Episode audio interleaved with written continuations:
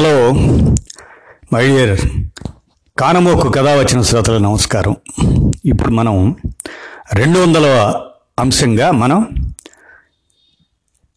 హేమలత లవణం గారి గురించి ఆమె జీవిత విశేషాలని విందాం మనం ఇప్పుడు.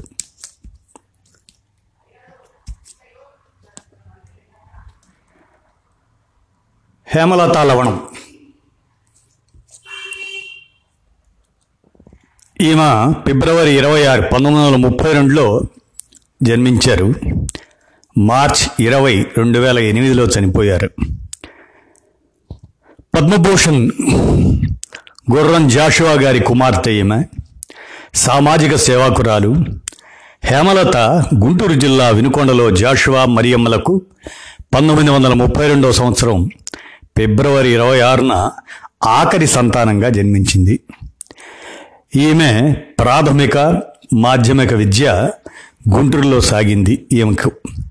మద్రాస్ క్వీన్స్ కళాశాలలో బిఏ బంగారు పతక గ్రహీత ఈమె.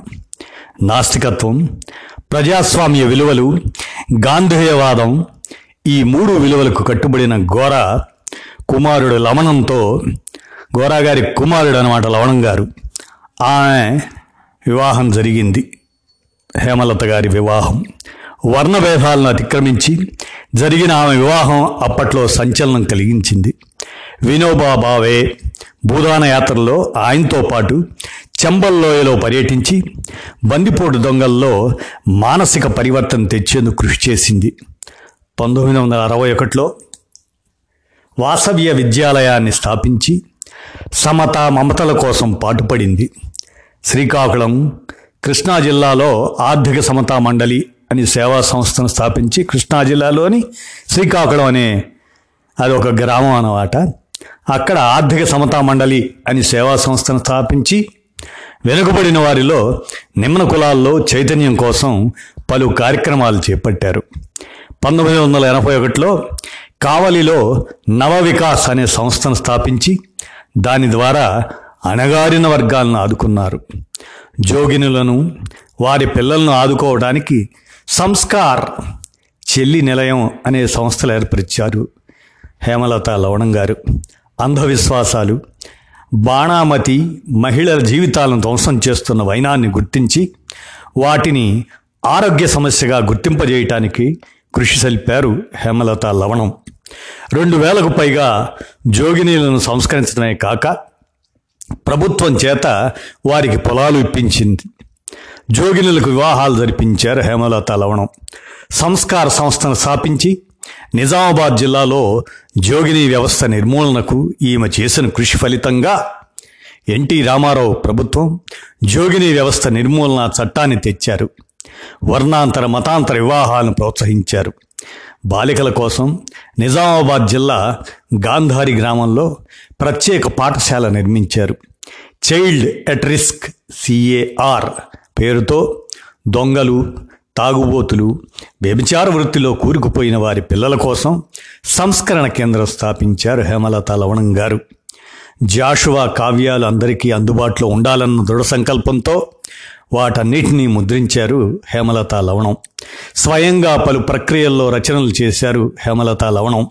అహింసామూర్తులు అమరగాథలు నేరస్తుల సంస్కరణం జీవన ప్రభాతం జాషువా కలం చెప్పిన కథ మా నాన్నగారు జీవన సాగరం అనుభవ తరంగాలు నేరస్తుల సంస్కరణ తాయత్తు గమ్మత్తు మృత్యోర్మయ అమృతంగమయ వంటి పలు రచనలు చేసిన హేమలత లవణం గారు జీవన ప్రభాతం నవలకు పొట్టి శ్రీరాములు తెలుగు విశ్వవిద్యాలయం పురస్కారం పొందారు.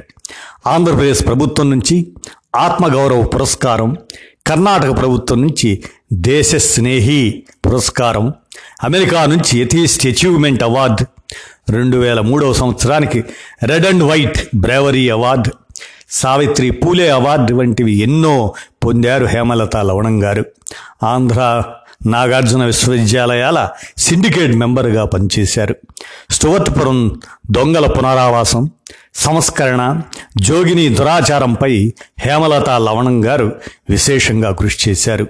పంతొమ్మిది వందల డెబ్భై ఏడు దివిసీమ ఉప్పెనలో బాధితులకు పునరావాస సేవలు అందించారు పంతొమ్మిది వందల డెబ్భై తొమ్మిదిలో ప్రకాశం నెల్లూరు పంతొమ్మిది వందల తొంభై ఆరు తూర్పుగోదావరి జిల్లా తుఫాను విపత్తు సమయంలో సేవా కార్యక్రమాల్లో పాల్గొన్నారు.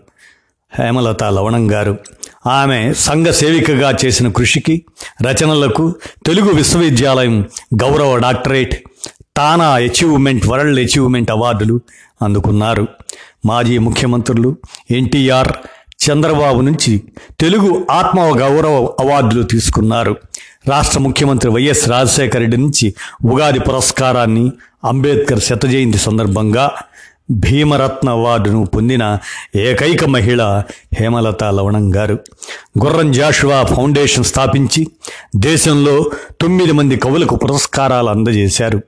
అండాశయపు క్యాన్సర్ వ్యాధితో బాధపడుతూ విజయవాడలోని నాస్తిక్ కేంద్రంలో మార్చి ఇరవై రెండు వేల ఎనిమిదిన కన్నుమూశారు అలాంటి మహనీయురాలు సంఘ సేవకురాలు నాస్తికురాలు గోరాగారి కోడలుగా లవణం గారి భార్యగా నాస్తిక్ కేంద్రానికి జీవితాంతం కృషి చేసినటువంటి వ్యక్తిగా ఆమెను మరవలేము మనం. ఆమెకి జేజేలు పలుకుతూ కథావచన శ్రోతలకు ఆమె జీవిత విశేషాలని అందించాం. ధన్యవాదాలు.